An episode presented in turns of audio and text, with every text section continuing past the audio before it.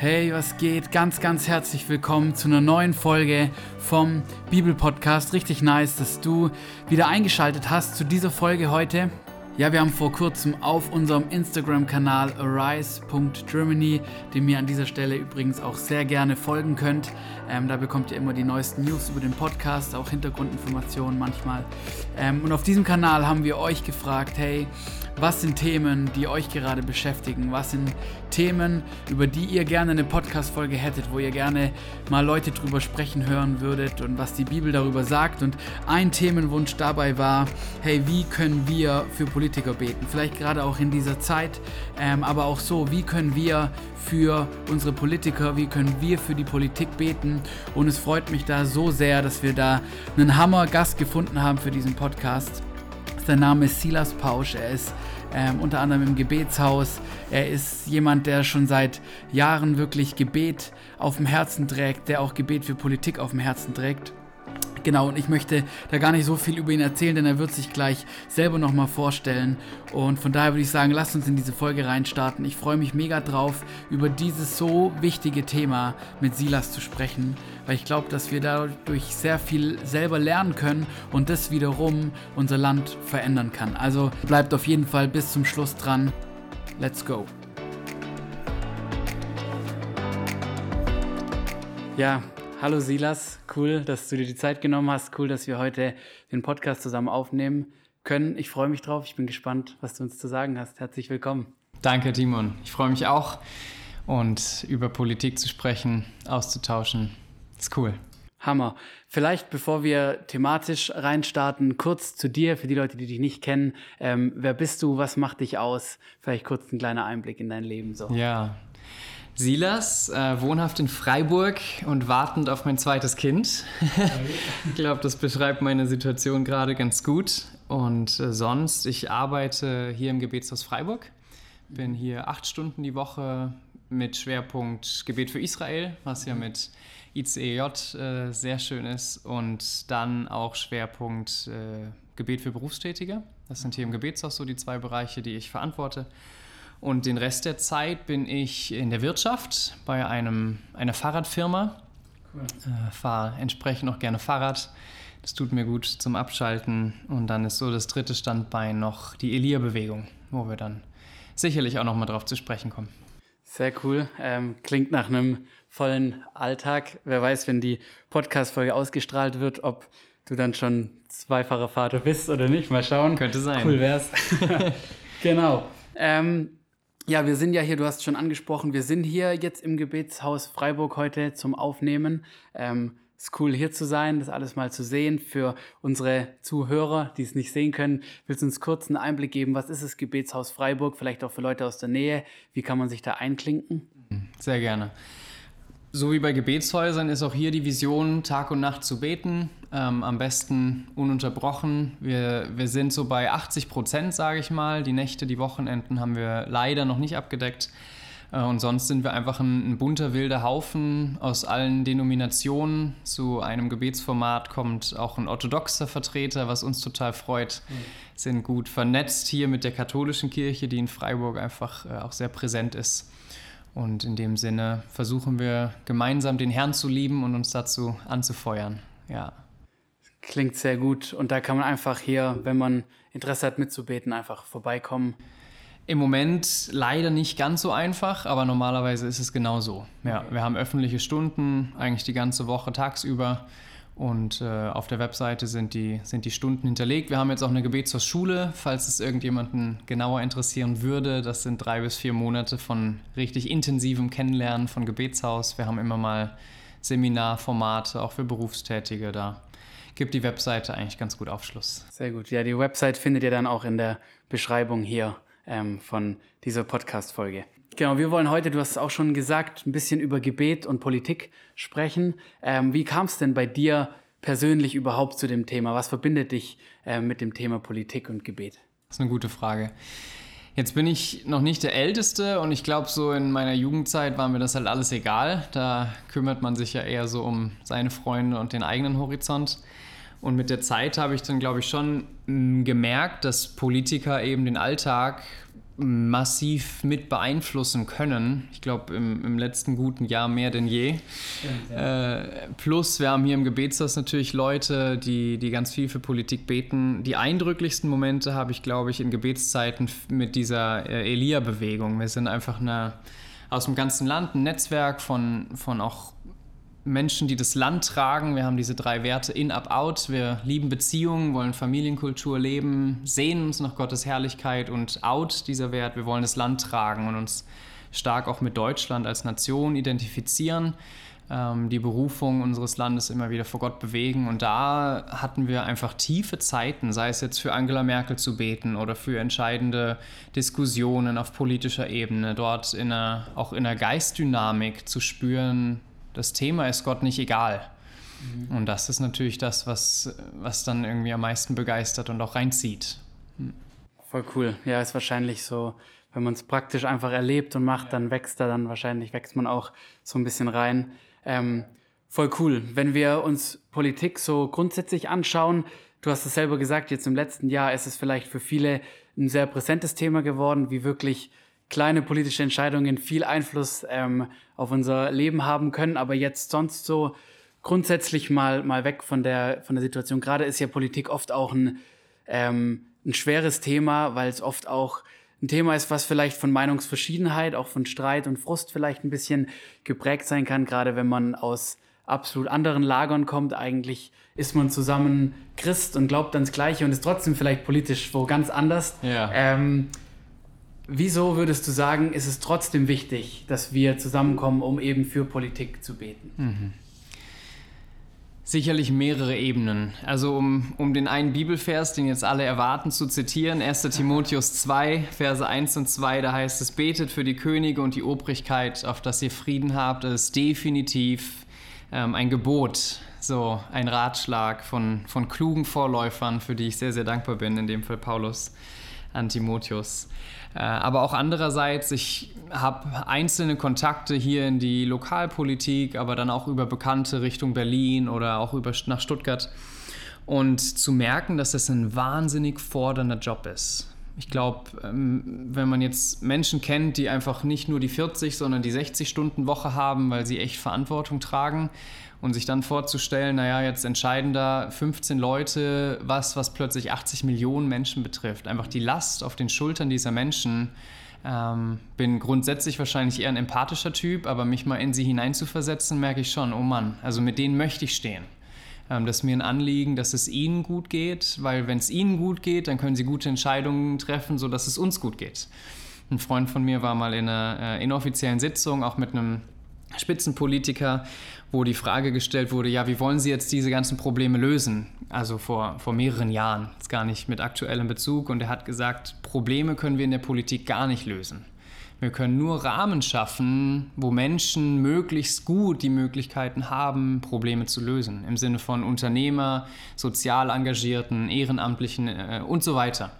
Äh, und dementsprechend mag ich diese Perspektive. Wir brauchen guten Rahmen in unserem Land, damit unser Land aufblühen kann. Die einzelnen Menschen, die Familien, die Gesellschaftsschichten, die Gruppierungen gut aufblühen können. Und daher merke ich, wenn mir das Land wichtig ist, sind mir die Politiker wichtig, weil, weil sie einfach einen großen Einfluss haben. Sehr, sehr spannende Perspektive. Ähm, ja, das auch Politik als diesen, diesen Rahmen, irgendwie mhm. rahmengebend zu sehen. Ja. Ähm, wenn du jetzt aber ganz ähm, persönlich für Politiker betest oder wenn ihr auch als, als Elia-Bewegung oder im Gebetshaus für Politiker betet, was würdest du sagen, ist da besonders wichtig dabei? Oder ähm, ja, welche, welche Perspektive oder was ist dabei zu beachten, wenn wir hm. für Politik beten? Kurze Antwort: Spannung halten. Okay, sehr gut.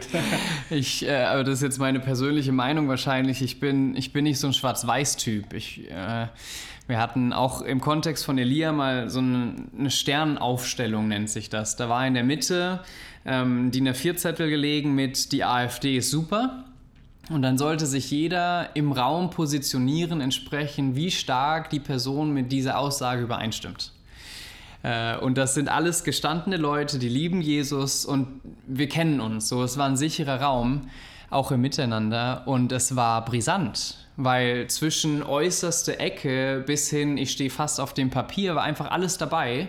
Und dann sind wir danach rumgelaufen und haben, haben einfach interviewt. Warum stehst du da, wo du stehst? Und es war alles, es war nur gut. Die, die vorne standen, Familienwerte. Und ich, ich finde, die ergänzen das politische Spektrum, das da ist. Und die, die hinten in der Ecke, oh, ich habe echt Sorge von wegen ähm, nationalistisches Gedankengut und so weiter. Und ich konnte zu allem Amen sagen, so.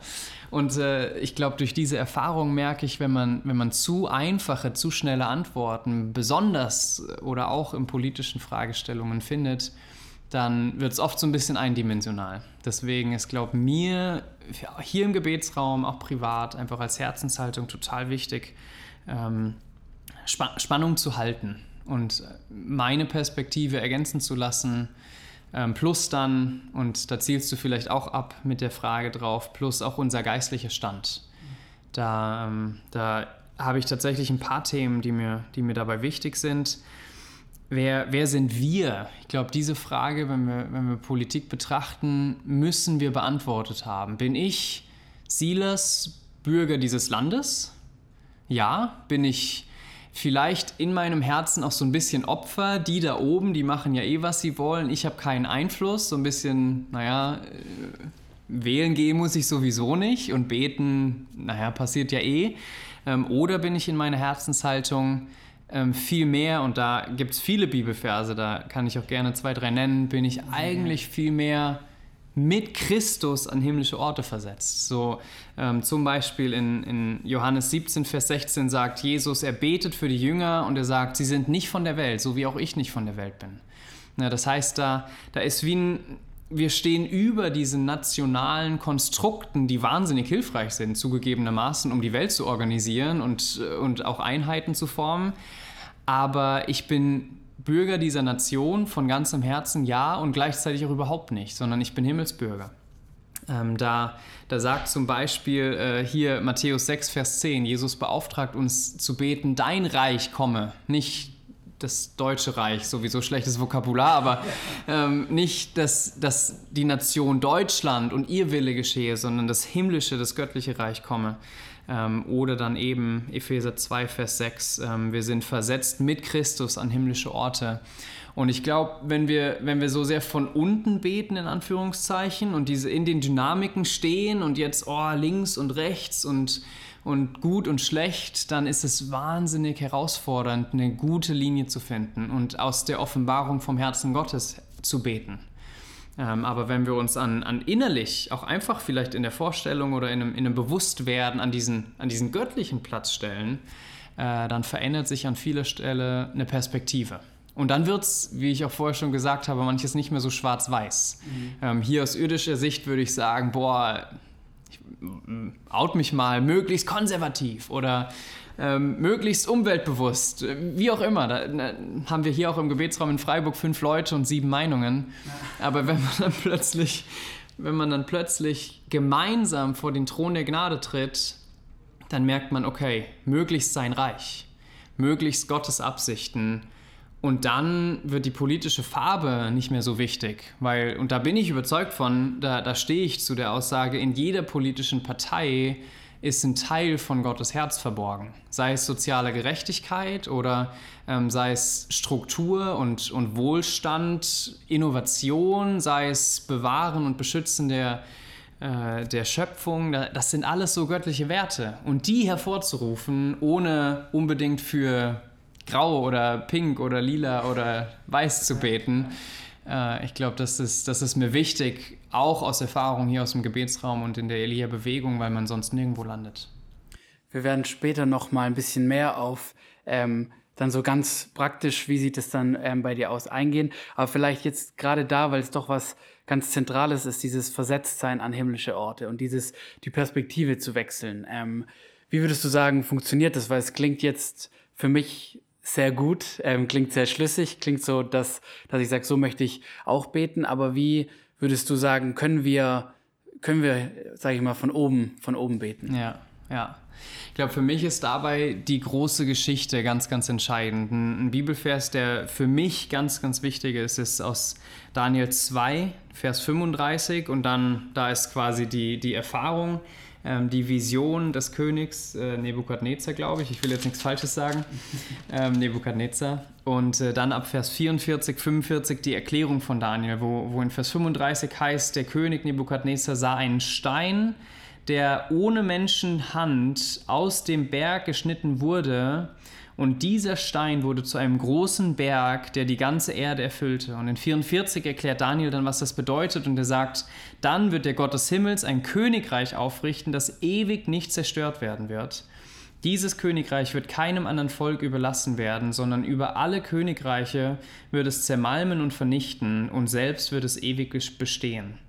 Ähm, so da ist wie eine, eine biblische Dimension zu diesem ganzen Nationengeflecht, was wir auf der Erde finden, das irgendwie eine andere Geschichte erzählt. Nichts von dem, was wir hier sehen, also Gott sei Dank an ganz, ganz vielen Stellen ist ewig, sondern das Reich Gottes ist ewig. Und da merke ich, zu, da, da kommt dann eine emotionale Distanz rein zu einem Trump oder zu einem Netanyahu, zu einem Putin, zu einer Angela Merkel, zu egal wem, wo man merkt, okay, es ist, es ist alles umgeben und wird umspannt und ist eingebettet in die größere Geschichte, die sicherlich durchkommen wird.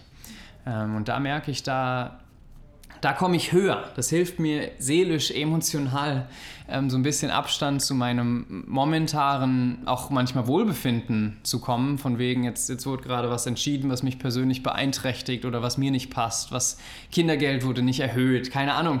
Ähm, und dann, dann plötzlich nochmal so die Scheuklappen wegzunehmen und höher zu kommen, okay, es geht ums Reich Gottes und Gott baut sein Reich mit mir und auch ohne mich.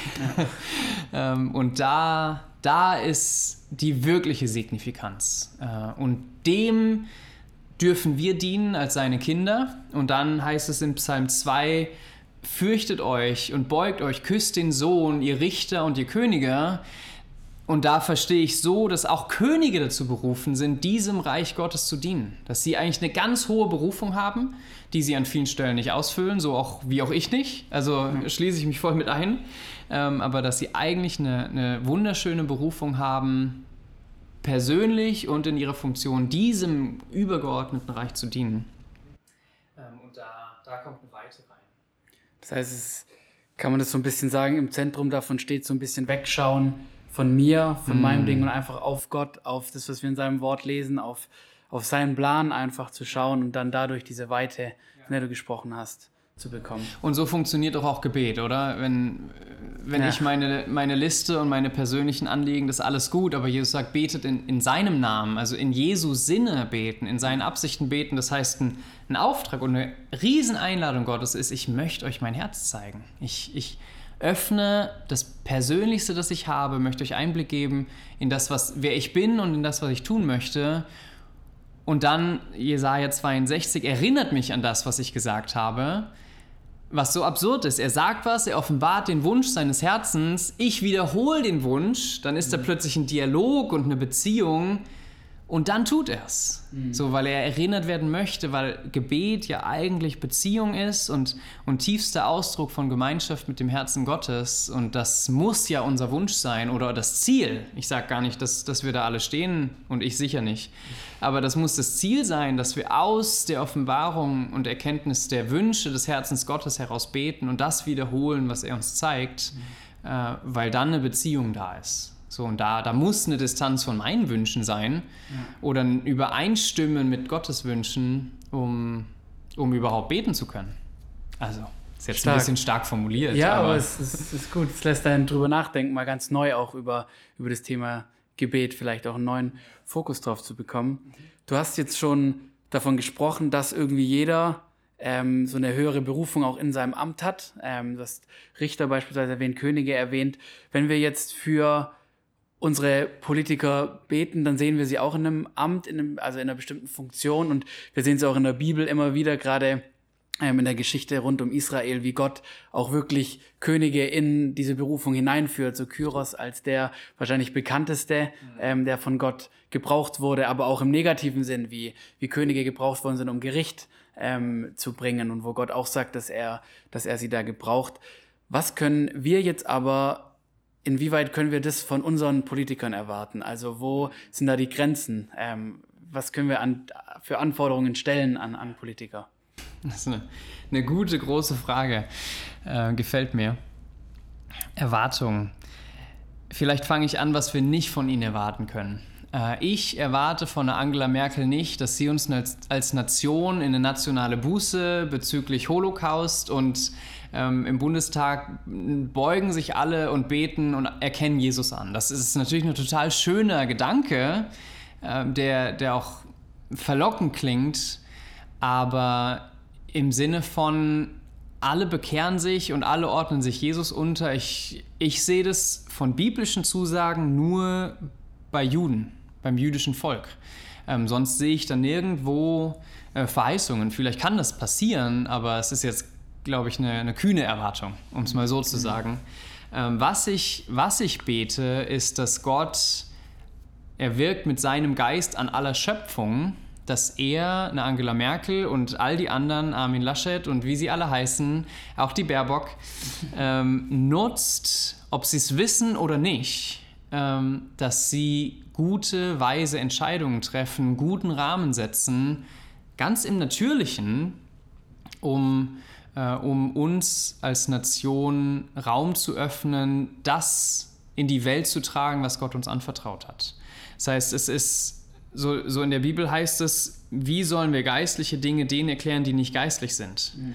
Und ich finde es wahnsinnig unfair, denen, die nicht geistlich sind, geistliche Erwartungen anzuhängen. So, wir sind die, die geistlich sind und wir sind die Einzigen, die dieses geistliche Mandat für unser Land zu beten und zu stehen, unser Land im Geist vor dem Thron Gottes und auch vielleicht vor anderen Nationen zu repräsentieren, sind wir die Einzigen, die dieses Mandat wirklich ergreifen können. Wenn andere das machen, dann bin ich da dankbar für, aber es ist ja mehr ein bisschen Glück oder an ihnen vorbei, mit ihnen gehandelt, ohne dass sie sich bewusst für den Willen Gottes entscheiden konnten, weil sie in dem Sinne das gar nicht ergreifen können. Und da glaube ich, ich, ich will von ihnen im besten Sinne erwarten, dass sie im Natürlichen uns als Land gut dienen, ähm, ohne, ohne dabei selbst drauf zu gehen, so auch eine gute Selbstführung und eine gute, gute Führung in ihren Parteien, in ihren Strukturen. Aber überall, wo wir ein geistliches Mandat auf nicht geistliche Menschen legen, glaube ich, ist es unfair. Mhm. Also, und auch ein Delegieren von Dingen, die unsere Berufung sind, an Menschen, die diese Berufung gar nicht, gar nicht einnehmen können und damit eigentlich eine Verantwortungslosigkeit auf unserer Seite als Kirche. Ja, das finde ich ein starker Gedanke. Jetzt kam mir nämlich auch gerade irgendwie, wo du es erzählt hast, dass gerade diese diese Forderung eben, geistliche Forderungen an Nicht-Geistliche eben, ähm, vielleicht auch was zu tun hat, echt mit Verantwortung abgeben und auch, ähm, ohne jetzt es irgendwie angreifend zu formulieren, aber ein Stück weit auch mit diesem Unglauben eben, dass Gott es ist, der, der die Dinge letztendlich verändert durch unser Gebet und nicht, dass es dafür jetzt diesen einen Politiker braucht. Das finde ich sehr ähm, spannend, das mal so zu sehen, ja. Ja wenn wir, wir haben jetzt darüber gesprochen, quasi ähm, Politik, was können wir erwarten, was können wir nicht erwarten, ähm, wie können wir beten, aus welcher Perspektive können wir beten. Vielleicht jetzt noch ähm, eine spannende Frage. Wir haben im Vorfeld von dem Podcast schon mal über, über Beispiele gesprochen, wo wir denn überhaupt sehen, ähm, was wollen wir denn haben überhaupt im Gebet und was, wonach sehen wir uns? Du hast auch gerade eben gesagt, mit diesem ganzen Bundestag, der sich niederkniet, als eine tolle tolle Vorstellung als was, was einem Lust nach mehr macht. Ähm, aber du hast im Vorfeld schon von Beispielen erzählt, wo wir sehen können, dass Gott manchmal auch anders wirkt, ähm, als wir es vielleicht im ersten Moment beten würden. Kannst du uns da mal mit hineinnehmen vielleicht? Richtig gerne. Ich meine, das, das eine Beispiel, das ich zumindest erwähnen möchte, ist natürlich Trump. Da haben wir jetzt in Deutschland ganz, ganz viele Perspektiven und Dynamiken drauf. In Amerika wieder eine ganz andere Welt. Aber letztlich die Frage, Jetzt haben wir dann Trump, der an ganz vielen Stellen wirklich tolle Sachen gemacht hat und an ganz vielen Stellen wahrscheinlich vor allem Richtung Persönlichkeit irgendwie fraglich ist. Hängt denn an ihm und seiner Person entweder das Heil oder das Gericht Amerikas?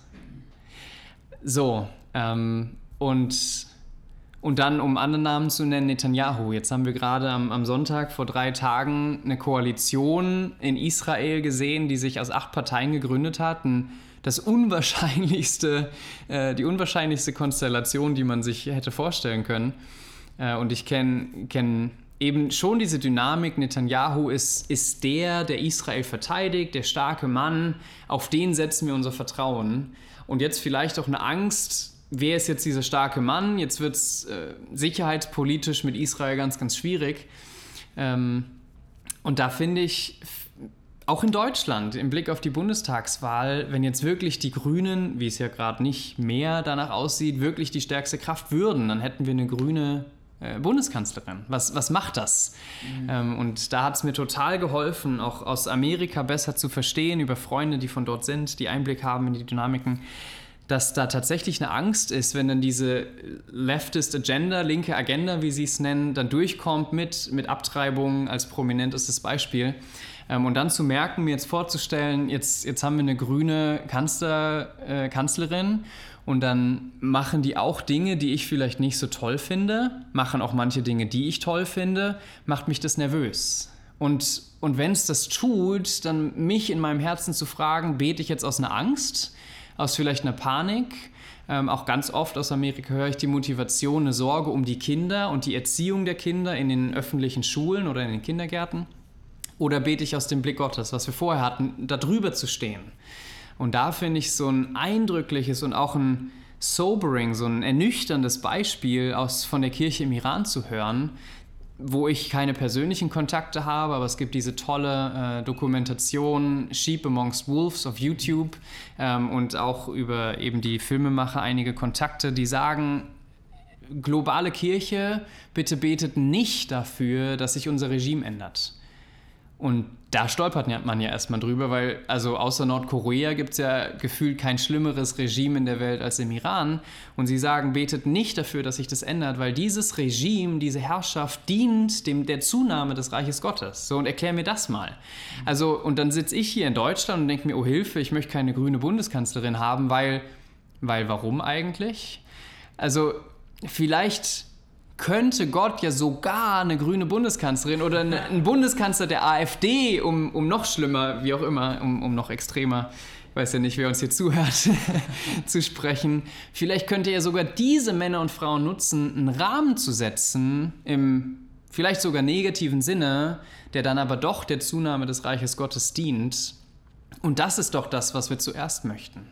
Und so, so merke ich durch diesen auch Kontakt mit der globalen Gemeinde und dem, was wir aus zum Beispiel Iran hören, ähm, zu merken. Oder auch in China, die sagen, seit der Verfolgung nimmt, wächst die Untergrundgemeinde und die, die Christen sind, werden viel radikaler und nehmen das Ganze viel ernster als vorher. Und so war es ja in der ganzen Kirchengeschichte. Und da merke ich, da dürfen wir fast keine Angst haben, auch vor schlechter Herrschaft, sondern müssen darin beten, Gott, nutz auch diesen Rahmen, oder umso mehr, so dass dein Reich zunimmt. Das ist dieser Zusammenhang von Leid und Herrlichkeit, den wir auch ganz, ganz häufig in der Bibel sehen. Und da, wo Christenverfolgung ist, in den allermeisten Fällen durch eine schlechte Obrigkeit oder eine, eine bosartige Obrigkeit, ist dann wiederum auch Gottes Kraft und sein Wirken und die Zunahme seines Leibes umso, umso stärker.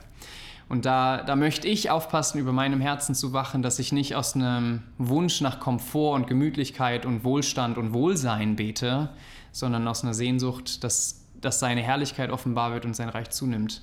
Und dafür kann er, um ehrlich zu sein, Umstände nutzen, die ich nicht aussuchen würde. Ja, er hat, glaube ich, auch sehr viel mit, mit einfach diesem Gottvertrauen zu tun, ne? zu sagen, ähm, auch wenn es menschlich nicht passt, hey, Gott, Gott kennt die Wege und alles. Du hast es auch mit der Kirchengeschichte angesprochen. Ich finde es auch so interessant irgendwie, ja, wenn wir eben wollen, dass Obrigkeit voll ähm, ja für Gott lebt und voll das quasi ähm, ja von oben herab quasi schon schon ähm, gebracht wird. Und wenn wir uns die Kirchengeschichte anschauen, ich glaube einer der hart, härtesten Dämpfer womöglich für für die Ausbreitung des Christentums im positiven Sinn war wahrscheinlich als Staatsreligion wurde. Ja. und wenn man sich anschaut, wie wie da diese Erweckung, die Paulus noch gelebt hat und alles nur ein paar Generationen später plötzlich so einen Dämpfer verpasst bekommen hat, weil plötzlich ähm, ja auch Leute, geistliche Leiter waren, die, die Gott nicht kannten, die Jesus nicht kannten und so. Ähm, von daher finde ich es auch immer interessant, wirklich sich mal mit Kirchengeschichte zu beschäftigen und zu schauen, wofür, ähm, wie wäre dieser Gedanke, für den wir vielleicht beten wollen, zu Ende gedacht? Ist es unbedingt immer das Beste? Und bitte, also bitte nicht falsch verstehen, ich, ich bin so dankbar für diese, dieses System, in dem wir hier in Deutschland wohnen, den Wohlstand, die, die soziale Marktwirtschaft, die wir haben wo wirklich Menschen ganz, ganz hohen Preis für bezahlt haben und wo Gott ein Wunder an uns als Land getan hat. Ich, ich möchte nur diese Angst oder diese, wie so eine, eine, eine, Furcht, die da manchmal aufkommt, adressieren, in einer großen Dankbarkeit über die Art und Weise, wie wir hier leben dürfen und die Freiheiten, die wir haben.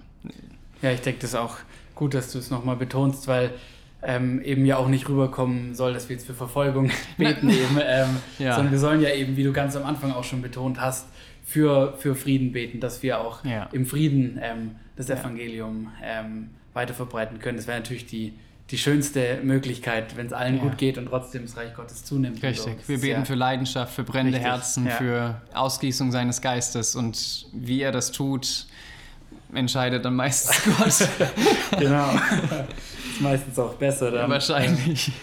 Genau. Ähm, ja, wir haben jetzt viel schon ähm, dieses große Bild gesehen. Wir haben jetzt viel diese Theorie uns angeschaut. Auch was sagt die Bibel darüber? Ähm, und ich hatte es schon angekündigt, wir wollen gerne ähm, jetzt zum letzten Teil des Podcasts hin auch wirklich nochmal praktisch werden und auch nochmal ähm, vielleicht auch an dich diese Frage eben, wie schaffst du das dann auch ganz persönlich, ähm, wenn du jetzt ins Gebet gehst, diese, diese Nüchternheit dir, dir zu bewahren und dieses alles Gute, was du jetzt gesagt hast, dann auch umzusetzen? Ja, das ist äh, wahrscheinlich die schwierigste Frage des Nachmittags.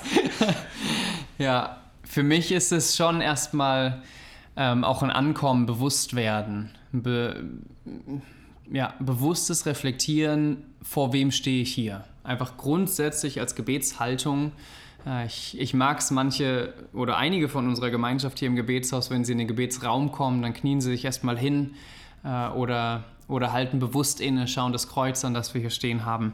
Und ich glaube, das ist eine Übung, die wir brauchen, äh, um, um überhaupt in eine Gebetshaltung zu kommen. Ich wünsche mir das natürlich für meinen Alltag, äh, aber dann, dann klappt das natürlich nicht immer. So, äh, ich glaube, das ist, das ist das Erste. Und dann hilft es mir wahnsinnig, verwurzelt zu sein im Wort um mal Psalm 2 zu lesen oder Daniel oder ja, mir helfen Psalmen persönlich total arg, weil es immer mein Herz öffnet. Die, die Höhen und die Tiefen von David auch emotional durch die Psalmen irgendwie dort nachspüren, nachempfinden zu können, um, um eine innere Ausrichtung zu haben. So glaube ich, ist das, das Stoßgebet total legitim. Aber wenn wir jetzt wirklich vielleicht sogar als eine Gruppe die eine gemeinsame Ausrichtung haben möchte, für Politik beten möchten oder auch für jedes andere Thema, ist diese, dieser gemeinsame Fokus und dieses Bewusstwerden, vor wem stehen wir und als wer stehen wir hier, total wichtig. Das kann man natürlich über Lobpreis oder, wie ich jetzt gesagt habe, erstmal über eine Bibelkontemplation oder über Gespräch erstmal erstmal erreichen. Vielleicht auch ein, ein, mündliches Lobpreisen, wo jetzt auch Gesang in vielen Gemeinden lang nicht möglich war. Mhm. Wir haben hier im Gebetshaus einfach auch manchmal die Bibel gelesen, was genauso Anbetung sein kann wie ein musikalischer Ausdruck dessen, den ich sehr liebe und schätze. Das ist, äh, glaube ich, die Voraussetzung für mich. Und dann hilft es natürlich wahnsinnig, informiert zu sein. Ähm, da liebe ich persönlich den Wächterruf, einfach weil die sehr, sehr tiefgreifend recherchieren, alles was dann Israel-News angeht, da seid ihr besser informiert als ich. da könnt ihr ICEJ fragen. Ähm, aber da Informationen zu haben, um auch reflektiert zu beten und spezifisch zu beten, ähm, ist für uns auch hier im Gebetshaus ein ganz wesentliches Merkmal. Ähm, und da, da versuche ich auch unsere Israel-Beter immer wieder in diese Weite reinzubringen. Von wegen, hey, da, da ist ein kommendes Reich Gottes, da ist auch ein kommendes Israel, das an demselben Ort sein wird, in derselben Stadt, aber trotzdem einen anderen König hat und irgendwie wahrscheinlich auch eine andere Infrastruktur, wenn wir da sehen, dass da noch einiges zerstört werden wird, wie auch immer man dann auch Endzeit versteht. Äh, da da merke ich, sind Information, Lehre auch ganz entscheidend. Also diese Ausrichtung und ein gemeinsames Informiertsein. Und wenn man dann natürlich drei oder vier unterschiedliche Quellen hat und vorher nicht drüber gesprochen hat, ist eine gemeinsame Ausrichtung und Stoßrichtung fast unmöglich, weil dann jeder in seine Richtung zieht und einen eigenen inneren Schwerpunkt setzt, sodass man nicht das Gefühl hat, einen gemeinsamen Gebetsweg zu gehen. Okay, das heißt quasi als als ein Tipp auch, dass man die gleichen Quellen oder zumindest darüber spricht ja. im Vorfeld, sodass ja. dann nicht mit, mit Gebet noch irgendwie Informationsaustausch stattfindet, um dem anderen noch was zu erzählen, nur in die Richtung zu beten. Das also, hast ähm, du sehr schön formuliert. Genau. Okay. Ähm, und da, du hast jetzt schon den Wächterruf genannt als, als so ein Ding, wo du dir Informationen herholst. Würdest du sagen, da, da findet man so, gerade auch zu den politischen Themen und so, eigentlich alles Wichtige oder wo man gerade sagen kann, hey, das ist eine verlässliche Quelle, wenn man, wenn man sagt, das ist jetzt gerade wirklich dran auch oder holst du sonst noch woanders her deine Infos? Hm, also Wächterruf ist für mich grundsolide definitive Empfehlung. Äh, und sonst lese ich natürlich Nachrichten. Da mhm. äh, erlebe ich es dann schon manchmal, wie ich empfinde, dass der Heilige Geist zu mir spricht, wache und bete. Mhm. Äh, und dann verstehe ich so, dass er sagt, lese nicht nur Na Nachrichten im Sinne von wache, schau, was passiert, halte Ausschau, sondern bete auch und frag mich, was denke ich darüber.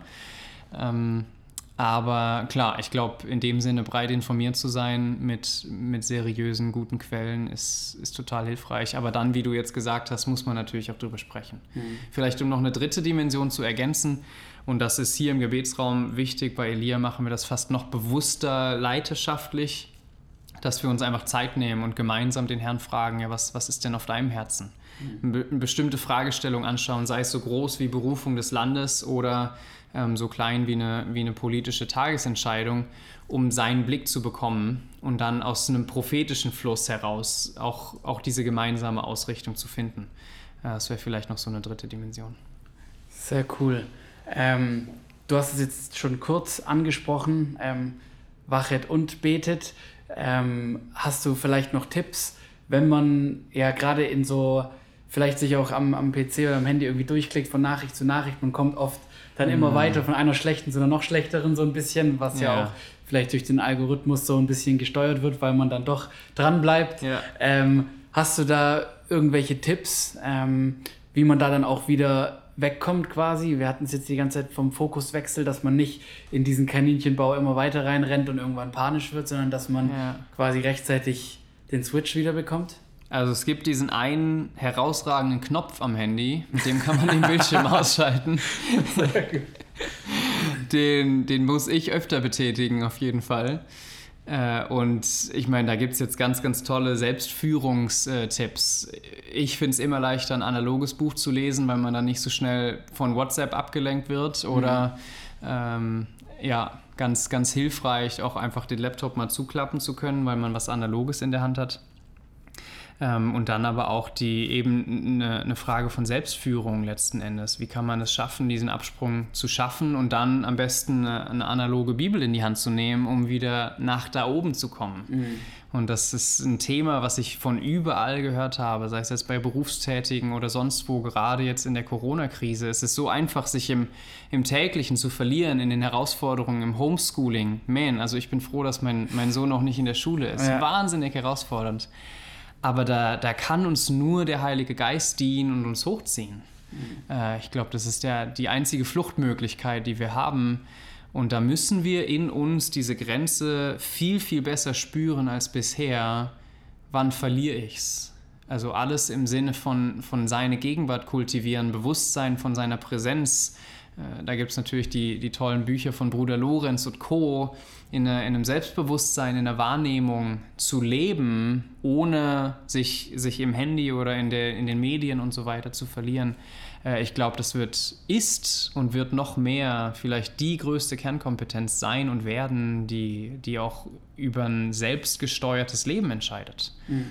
Dass wir nicht uns, uns steuern lassen, uns treiben lassen, sondern in was Gestaltendem und Prägendem bleiben, und das ist das, wozu wir berufen sind. Also da große Ermutigung. Äh, weiß nicht, ob, ob, mir was noch Klügeres zu deiner Frage einfällt, nee, aber da müssen wir, da ja. müssen wir Disziplin lernen und ja. uns vom Herrn helfen lassen, immer wieder in die Höhe zu kommen. Ja. Nee, Hammer. Ähm, ich denke, da können sehr, sehr, sehr viele was damit anfangen. Es ist auch echt, wenn ich mit Leuten im Gespräch bin, gerade auch in der jungen Generation, wobei das oft dieser Trugschluss ist. Es ist gar nicht nur die junge Generation, es mhm. sind häufig, ja. häufig die auch, die sich damit schon beschäftigt haben oder gerade so viele Dokus, die es darüber gibt und so viele Studien und so. Gerade unter jungen Leuten ist es auch ein Thema, glaube ich, was sehr präsent ist, mhm. dass man auch weiß, wie gefährlich es ist. Ich glaube, es ist mittlerweile ein komplett alle Generationen übergreifendes ja. Problem auch. Wahrscheinlich, ähm, ja. und von daher, ja, denke ich, ist es auf jeden Fall was sehr, sehr Zentrales. Und ähm, ja, ich würde sagen, wir kommen jetzt auch schon mit diesem Gedanken zum Schluss mhm. ähm, und sorgen dafür, dass auch ähm, jetzt hier diese mediale Ding aufhört und die genau. Leute ihre Bibel aufschlagen können und einfach da reingehen können. Hast du zum Ende noch irgendeinen ähm, Gedanken oder irgendwas auf dem Herzen, was du noch mitgeben willst? Also ich mag es immer, die Bibel von Anfang bis Ende zu lesen und im Sinne von, von höher kommen, Fokus halten, am Ende kommt Jesus. So, und ich glaube, das, das darf und muss noch mehr ein Fokus sein. Ähm, weniger um uns zu kreisen. Äh, ich liebe Predigten über Identität und über Evangelisation und, und wie kann ich noch besser mit mir, aber wenn wir am Ende den Fokus halten, so Jesus kommt wieder und ich schaffe es in meinem Herzen, eine Sehnsucht danach zu kultivieren, glaube ich, dann lösen sich manche Seitenfragen. Äh, und das ist für Politik und für Fürbitte im Allgemeinen, für, für ein Leben als Christ in dieser Zeit, glaube ich, entscheidend. Ähm, in dem Sinne einfach Ermutigung, lasst uns das gemeinsam machen, auch einander unterstützen, einhaken, Schulter an Schulter laufen, weil wir, weil wir es nicht alleine schaffen. Also jetzt nicht und in Zukunft, glaube ich, noch weniger. Äh, dementsprechend lasst uns gemeinsam machen.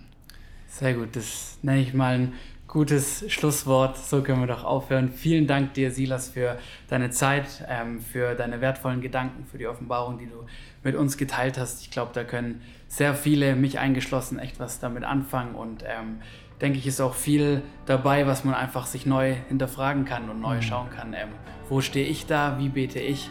Und man kann auf jeden Fall viel mitnehmen, um gemeinsam für unser Land einzustehen. Genau. Vielen Dank dir. Danke auch und Grüße ins Land. Ciao. Ciao. Ja, somit sind wir wieder am Ende einer weiteren Podcast-Folge angekommen. Cool, dass du bis zum Schluss mit dabei warst. Abonnier doch gerne unseren Podcast, falls du es noch nicht getan hast, dass du auch in Zukunft keine neue Folge mehr verpasst. Wir haben noch Spannendes vor. Es werden in nächster Zeit spannende Folgen kommen. Wir werden uns viel mit den Ursprüngen der Bibel beschäftigen, beziehungsweise mit den Kontexten der Bibel. Also es lohnt sich auf jeden Fall dran zu bleiben ähm, und die nächsten Folgen auf jeden Fall nicht zu verpassen. Mach's gut, bis zum nächsten Mal. Gottes Segen. Ciao.